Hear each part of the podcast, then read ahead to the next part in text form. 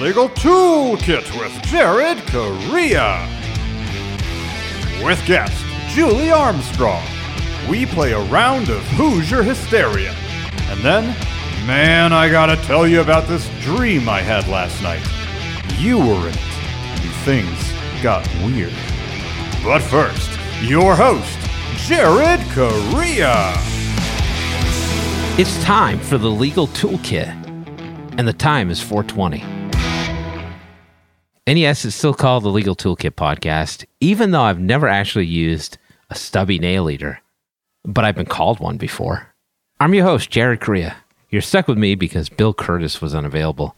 He's providing some ominous voiceover work for a true crime documentary right now. I'm the CEO of Red Cave Law Firm Consulting, a business management consulting service for attorneys and bar associations. Find us online at redcavelegal.com. I'm the COO of Gideon Software Inc. We build chatbots so law firms can convert more leads and conversational document assembly tools so law firms can build documents faster and more accurately. You can find out more about Gideon at gideonlegal.com. Now, before we get to our interview today with Julie Armstrong of the Indianapolis Bar Association, I'm going to take a break from talking about dongs for a while. And instead, we're going to talk about law firm fees. Ah, yes, law firm fees. Lawyers hate talking about money. They violently hate talking about money. And they're super secretive about their fees because, um, I, I don't know, the NSA, maybe. There's also limited avenues for lawyers to talk about their fees with each other, even in public settings and through bar associations. Most bar associations don't allow lawyers to talk about fees under their rubric because they're worried about antitrust laws and collusion. But I don't know if I've seen many prosecutions on price fixing for lawyers of recent vintage. In any event, some lawyers are pretty open with their fees. Uh, some post their prices online as more lawyers move to alternative fee arrangements. Some lawyers offer fee calculators, including for practice areas you might not expect, like divorce and there are lawyers out there who will openly discuss their fees with other attorneys, although not everybody's into that, as I mentioned. The biggest problem, I think, though, is establishing a set of fees, establishing rates, and then sticking to them. The establishment part is tough, and that's probably a whole other monologue unto itself. Um, a lot of new attorneys I talk to, they're like, "Yeah, I'm gonna charge 150 bucks an hour," and I'm like, why? And they're like, I don't know. Seems like the right thing to do. Somebody told me that. People are also figuring out flat fees on an ad hoc basis without any historical data, which is a tough thing to do. And there's information out there about pricing, but I don't want to talk about price setting so much as I want to talk about price keeping. So here's the way I look at it a lot of lawyers out there, especially solo and small firm attorneys, they get in front of somebody, they quote them a price. Sometimes there's a flinch factor involved, and sometimes people just take the price at face value. So just so you know, if, if everybody is like, "Yeah, where do I sign?" That probably means that your prices are too low. It's okay if somebody flinches or some people flinch a little bit. You want to make sure that you're trying to extract as much value out of your business as you can and getting paid fairly for the work that you do. But a lot of those attorneys will get into that situation guessing on the pricing anyway. And they're like, yeah, I'll charge you uh, this. And then the person says, that sounds expensive. And then the numbers start to come down. You start discounting because you're afraid to lose the client. The worst part is you're discounting to some level that you have no idea where it's going to go. Uh, and it's going to be 20% today. It's going to be 50%. It's a terrible recipe because that gets you into what I would call a low bono practice. This is pro bono, giving away legal services for free. But then there's low bono, which is giving away legal services for less than they're worth in the marketplace. And attorneys frequently get stuck with that. I think the problem is like solo attorneys, especially, like there's nobody you can go back to to get an answer on that fee question. The client's sitting in front of you. They know the buck stops with you. You can't be like, oh, hold on. Let me check with my manager to see if I can add those white wall tires to your vehicle. They know you're making the call. So, what I tell people to do, by people I mean attorneys, obviously, in order to keep the fees where they need to be, in order to stick with the fees, what you want to do is create a fee schedule, rate sheet, whatever you want to call it, just a list of your fees. You've seen NFL quarterbacks wearing wristbands. You've used spreadsheets. Salesmen have price sheets. No reason why you can't have one as a lawyer as well. And the advantage to this is even in a larger firm, everybody charges the same amount for the same stuff. It establishes a client expectation and it makes sure that the value is retained throughout the firm for the work that gets done. So this doesn't have to be crazy type of document, doesn't have to be shared with clients. Even if it's a totally internal rate sheet that you're using, stick to it. And don't just put on the rate sheet which you charge for standard fees. If you are going to discount, don't discount haphazardly or in an ad hoc way.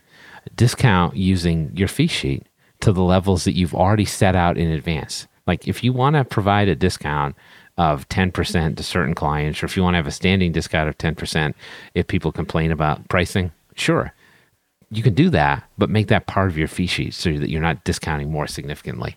Sounds like a simple thing, sounds like an easy thing, but if you really want to make what you're worth, you have to have some architecture behind your rate structure. And the easiest way to manage that is with a fee sheet.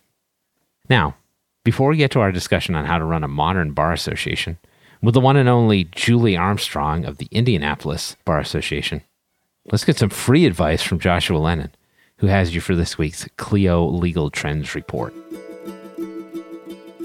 What traits are clients looking for most in a lawyer? According to 86% of surveyed clients, it's being responsive to questions. I'm Joshua Lennon, lawyer in residence at Clio, and this is just one finding from our recent Legal Trends report. Research shows that the quicker a lawyer is in providing information to clients, the more positive the client experience will be. It's no surprise firms with growing revenue are 41% more likely to use client portals to quickly communicate with clients. These secure portals ensure clients always know the status of their case, resulting in a more transparent and client centered experience. To learn more about what today's clients expect from their lawyers and how firms can meet those expectations, download Clio's Legal Trends Report for free at clio.com forward slash trends. That's Clio spelled C L I O dot com forward slash trends.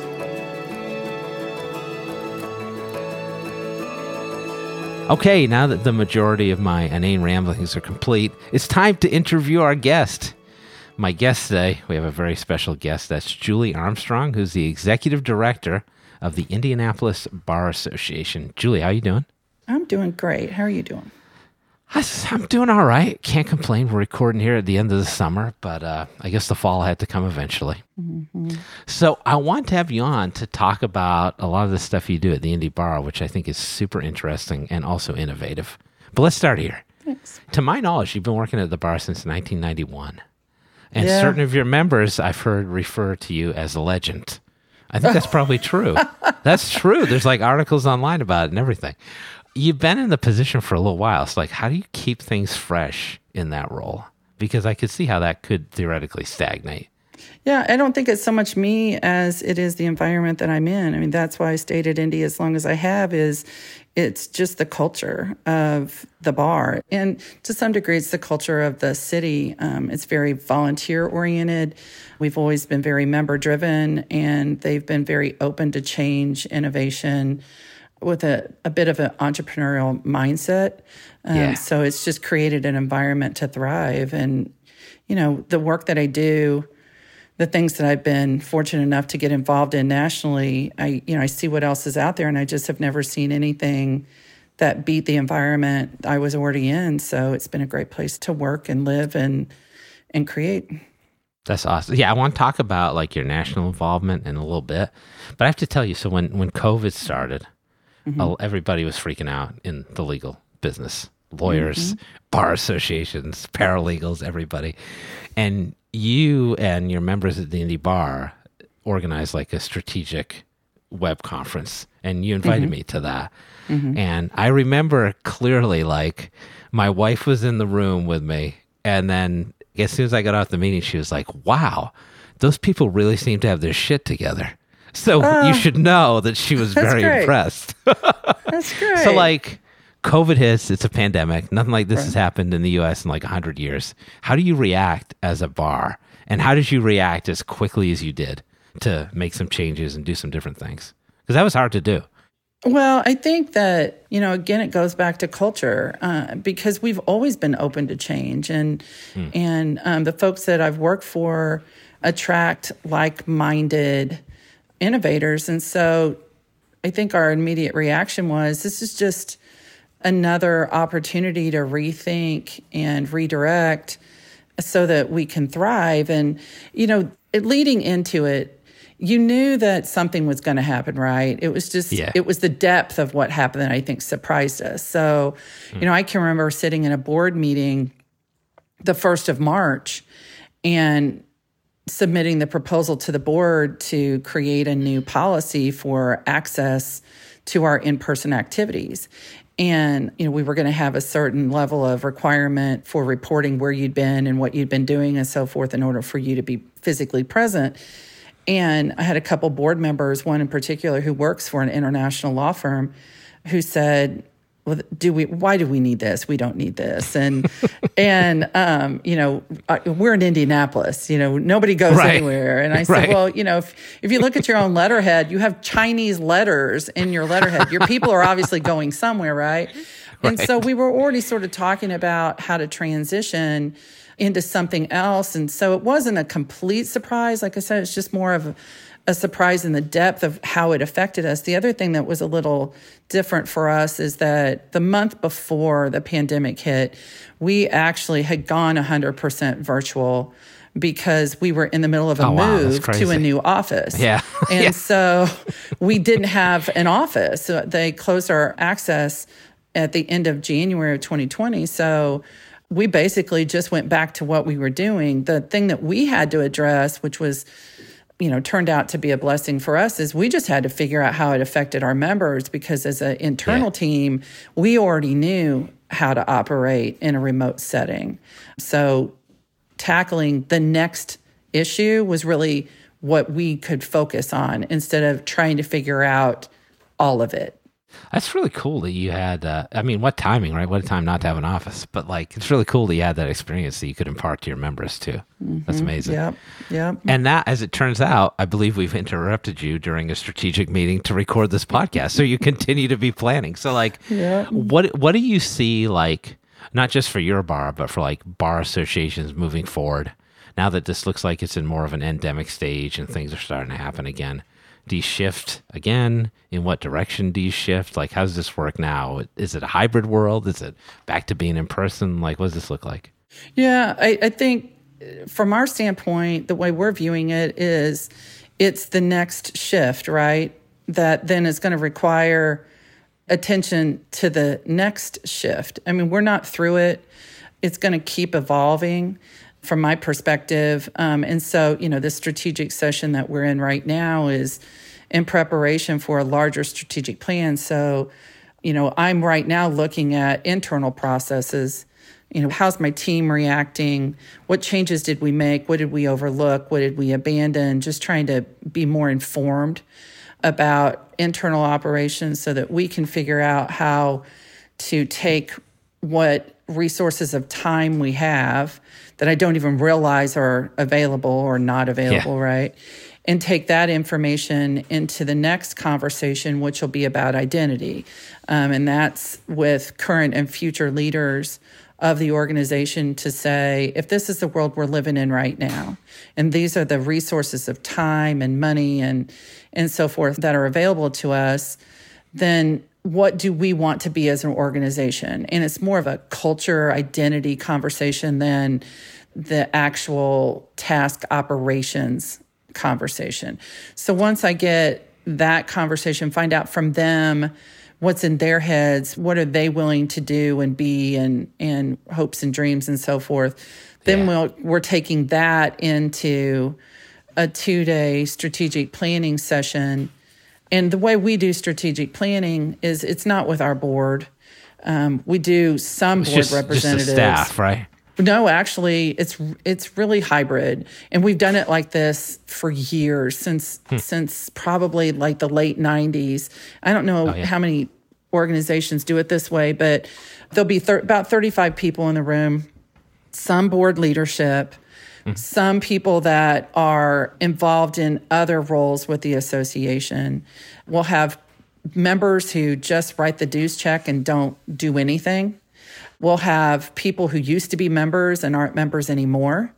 Oh, um, oh, really and then cool. we'll also have people who have never been a member. And when I tell different facilitators that this is the way that I like to to do it and, and we kind of cycle facilitators in and out we don't use the same one all the time they're usually yeah. surprised like what's the value that you're going to get out of people that really aren't engaged or you know of somebody that's never wanted to be a member and i will tell you it really informs our group and I've never had anybody turn us down when I reach out and say, Hey, would you be yeah. willing to do this? They're actually pleased to have been asked and they really fully participate. And we get some really good information so that we can create that overarching strategy, whether it's governance, program and services, finance, you know, internal team, whatever the focus is. And then we'll take that information and take it into our board orientation and leadership orientation for all the various subgroup chairs going into 2023 um, so oh, that oh, we cool. can have an overall plan that everybody's aware of. So, but it's another COVID smart. change. Yeah, the yeah. other COVID change, we used to do three year plan. We're mm-hmm. hoping mm-hmm. to get two years out of this one. Right, right, right. yeah. Maybe one, at least one. At least one. And honestly, I mean, I know that sounds crazy, but it might, we may have to abandon it and, and yeah. we think, because the one thing you know is that you, you can't count on anything, right? So you just try. You noted like involving members, non members. How are your members dealing with all this stuff and bar participation? Do you find people becoming more involved? Are they reluctant to get involved? Like, what does that look like for you? So, our membership has been up over the pandemic. Um, we gained ah, members. That's amazing. Our financial position is really strong, but the volunteer leader engagement is down. Mm. The member usage is up. And so oh, it's yeah. making it harder for me to motivate and retain staff because my staff is exhausted because we historically have yeah. been so member driven and we're less member driven now and you know it's not like I have more people and they have more time right. and so that's right. that's been a challenge which is really what's driving a lot of the identity conversation that I want to have because if this is what we foresee in terms of member engagement and leadership then we're going to have to rethink how we deliver our services because I have been reliant on them to help supplement our mm. services. And if they're not going to have the time or interest, you know, and right now I don't know if it's both or one or the other because we haven't just stopped to really think about it. We may have to rethink what we're doing and how we're doing. But, you know, it's one of those things. We just have been so busy, like everybody else, just getting through the day. Yeah and yeah, and you know right. just trying to adapt that we made decisions that we're not even fully confident were necessary or are any longer the right decision. Mm, but yeah. we're going to find out. right, for sure. Uh, yeah. No, that's really super interesting. I got two more big questions to ask you. Yep. One is the fact that you've been able to spin out like different programs, and I would even call them different brands underneath the larger umbrella of the bar. You've got a practice builder program, for example, which I think is awesome, which is focused on practice management. Mm-hmm. You just talked about like how it's harder for staff to find time to do things. So I got to ask you like how do you find time and make decisions about what you build out, how you spin it off, and how you maintain something like that in a bar association? So I will tell you, I think historically we've been really great about the creation phase of new programs and services. We've been really bad about the sustaining and growing. And it's because from my standpoint, at least for our organization, we have not dedicated enough resources to true product marketing. And that's honestly one of the the 2023 goals and one of my my hiring initiatives right now is to bring in a seasoned product marketer to take Oh, that's a great over. Yeah. those areas that are true products. So, like Practice Builder as a tool for helping solos and smalls start, maintain, and grow a practice.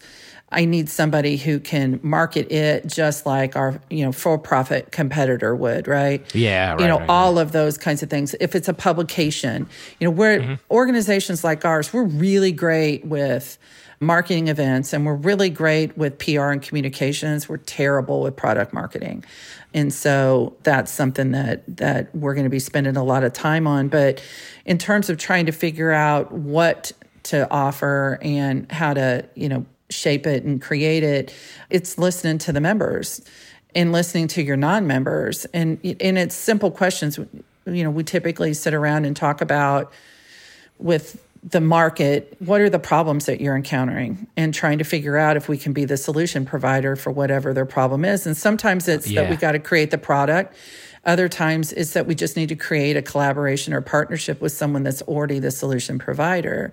Um, but asking that question you know asking them you know what's the first thing you do when you start your day because that that tells me something that's important to you or some you know consistent activity that you're engaging in that maybe there's a role for us and so those are the kinds of things that we try and do when it's thinking about products and services being that partner in helping them be productive and relevant and profitable Yeah, that's super savvy, I think. All right, last question for Yes. you. This has been this has been great, by the way.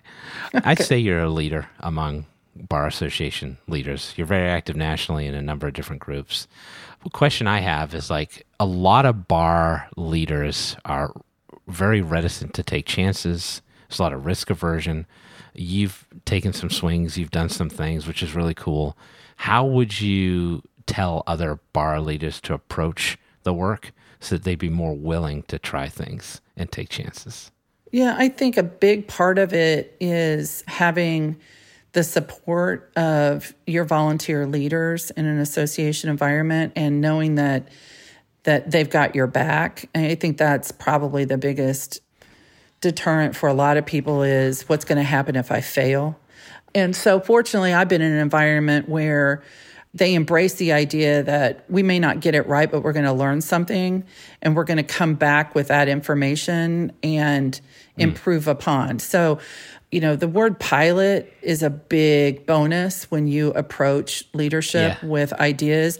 You can Yeah. pilot anything because pilot already gives you that you know that safety net of well it's just a pilot program we knew Right. that it wasn't going to be Right. perfect right and so just trying to make certain that that you're you're all on the same page and that they know that it isn't about you it's about trying to deliver for the association and help it meet its goals. And so you know if everybody understands that you got to spend money to make money you just have to be thoughtful and informed and that you're you're goal oriented so what's the purpose? What is it that we're trying to achieve? And if you everybody mm-hmm. can see that vision together it's a lot easier to get support and to have that safety net for when you fail because you're going to fail Yeah. you, you are but you can turn it into a success if you step back from it you learn from it you retool it and you can put it back out there Pilot program. Got it. That's brilliant.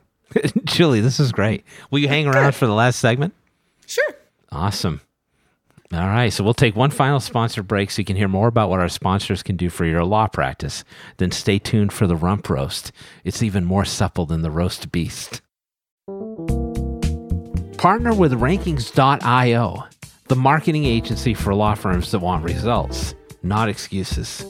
With flat rates for Google ads, a track record ranking attorneys for the most competitive terms on Google, and a team always easy to reach by phone, even during off hours, Rankings.io is the agency of choice for firms that want the rankings, traffic, and cases other law firm marketing agencies just can't deliver. Visit Rankings.io for a free consultation and start seeing your firm grow.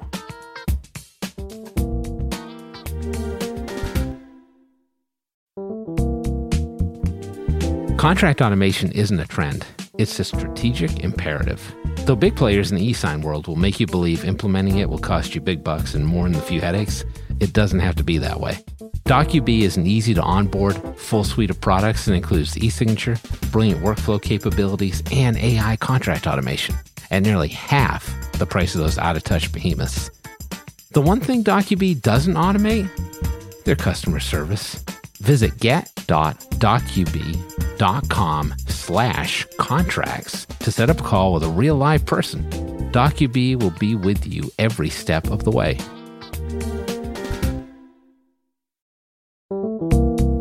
Simplify. With Cosmolex, the only fully integrated practice management solution. Everything you need, accessible anywhere. Trust and general accounting is built in, so you don't need QuickBooks. Cosmolex's Money Finder reminds you to bill for work you put into client matters so you don't leak money. That's messy. Lower cost, better business, and less frustration. Yes, please. It's all built in with Cosmolex. Free trial and take 20% off your first year at cosmolex.com.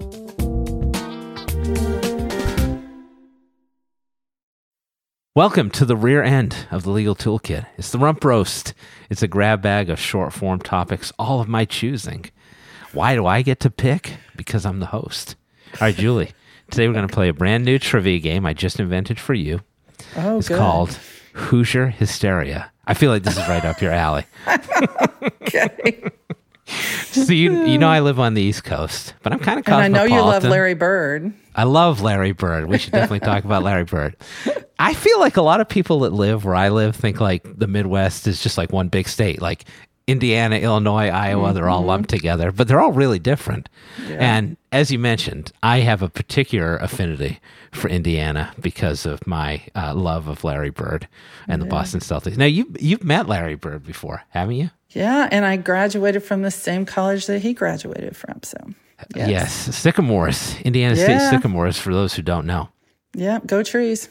I don't know if I ever told you, but I got a signed Larry Bird jersey in my office, Indiana State version. So the white home jersey, which he wore in the Final Four oh, game the against. DePaul. No, Oh, no, hmm? I did that because that I think he was wearing the white jersey when he had the triple double in the NCAA semifinal in '79. So I'm a real fan. Yeah. He's a nice guy. I'm assuming you like he's a very nice guy. Yes, he's very nice. One day I will get to meet Larry Bird. so I so I figured I'd try some Indiana trivia out on you. Okay. which I think you're All going to crush. So we get some questions. So I'm going to ask you a Okay. question. I'm even going to give you multiple choice, and then Oh, tell me what the answer is. okay. All right, here we go. All right. The first professional baseball game ever played actually took place in Indiana on May 4th, 1871. In what town did that game take place? Your choices are Indianapolis, Fort Wayne, or Evanston. Fort Wayne. Yes, yes. One for one. I knew you would crush this. There was a team called the Fort Wayne Kekiongas. Oh, that was they were like the first professional baseball team ever and played the and won the first professional baseball game. All right, we start we're starting out pretty well here. Here's another one that I think you might know. Okay. What percentage of the world's popcorn comes from Indiana? Is it 50%, 75%, or 90%? Regardless of what the answer is, it's a lot. Yeah. Well, Orville Redenbacher is from Indiana. So Correct. Correct. Brazil, Indiana. Um, Brazil, to be Indiana, Precise. near Indiana State University. Um, yes. I'll guess and say 75%. Oh, close. 90%. 90%? Really? Wow. I didn't know that. There is a lot of corn in Indiana. Yes. I think that's crazy. Like I had no idea. All right, here's one I think I think you, you're going to ace. The Jackson 5 founded and from which Indiana town? Gary, Santa Claus Gary, or Indiana. No, you Gary, need, Indiana. me to finish. That's right. yeah. You can visit you can visit their home. It's a historical landmark. I didn't Gary, know that. Mm-hmm. One of my favorite Jackson 5 songs is Going Back to Indiana. Oh, That's a great yeah. song. Yep. All right, you're, Yeah. you're crushing it so far. Yeah. Two for three. I got two more for you. okay. This one's a little bit tougher. I didn't know this one. The distinctive Coca Cola bottle was actually designed in Terre Haute, Indiana, mm-hmm. by the Root Glass Company, which won a mm-hmm. contest that Coca Cola launched to glass companies around the United States. What year did they win that competition and the and the Coca Cola bottle was launched? 1915, 1930, or 1948. Wow. I, like I said, I, hmm. I did not know this. This is totally new to me. I'll say 1915. Correct. Correct. You're crushing it. Only missed one. All right, last one. last one. I think you're going to know this one too, but this was new information to me. Okay. Now, this is so I'm from New England, as I mentioned, and most people probably think like covered bridges, Vermont, New Hampshire, but the place where there's the most covered bridges in the United States is actually Indiana. And you're nodding, so you may know this without even me giving you multiple choice. Which Indiana county has the most covered bridges in the United States? Is it Parke County. Parke County? Parke County. Yep. 32 covered bridges in Parke County alone. And Indiana is known as the covered bridge capital of the world. And you can attend the Covered Bridge Festival in Parke County, Indiana. Amazing. All right. Look at you. You're, you're like the bar director, you're like Indiana Tourism Board. I love it. so you want to get your covered bridge fixed? You know where to go. yeah, and it's in the fall. It's beautiful. It's a beautiful Yeah. time to go over there. If you're somebody who's never seen like a covered bridge in person, it's actually pretty cool. Julie, Yeah. you crushed the quiz as I knew Yeah, you would. man. 80%. You know Indy better than anybody I know. Um, Oh, thanks for coming goodness. on the show. This was a blast. Thanks for having me. I appreciate you. And I appreciate everything that you do. I mean, you'd even talk about the fact that, you know, I know that you provide a lot of services to a lot of our members and they sing your praises. So, Oh, your you members so are much. great. Love working with everybody over there. Thank you, Julie. Take it easy. Thank you. Take care. If you want to find out more about Julie Armstrong and the innovative things she's doing at the Indianapolis Bar Association, visit indybar.org. That's I N D Y B A R dot org. Now, for those of you listening in Toad Hop, Indiana, yes, that's a real place, I've got a superb Spotify playlist for y'all. It's Songs of the American Midwest. Now, let me tell you about this weird dream I had about this monkey. So, Peter Tork comes right up to me, and uh, actually, we're probably going to run out of time. I'll have to tell that story later because we're out of time on yet another episode of the Legal Toolkit podcast. This is Jared Correa reminding you that it's okay to eat watermelon seeds. You won't actually grow a watermelon in your stomach, you'll just poop them out. So I apologize to my kids for lying to them for years. Hopefully, they don't listen to this.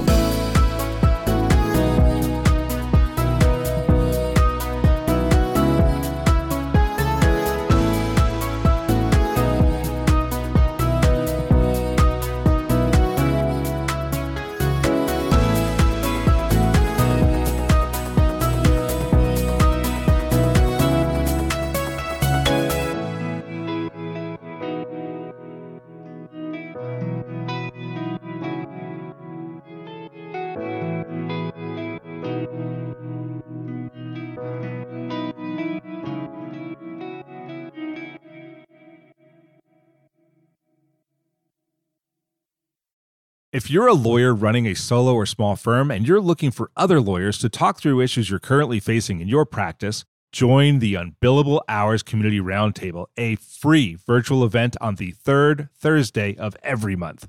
Lawyers from all over the country come together and meet with me, lawyer and law firm management consultant Christopher T. Anderson, to discuss best practices on topics such as marketing, client acquisition, hiring and firing, and time management. The conversation is free to join, but requires a simple reservation. The link to RSVP can be found on the Unbillable Hour page at LegalTalkNetwork.com. We'll see you there.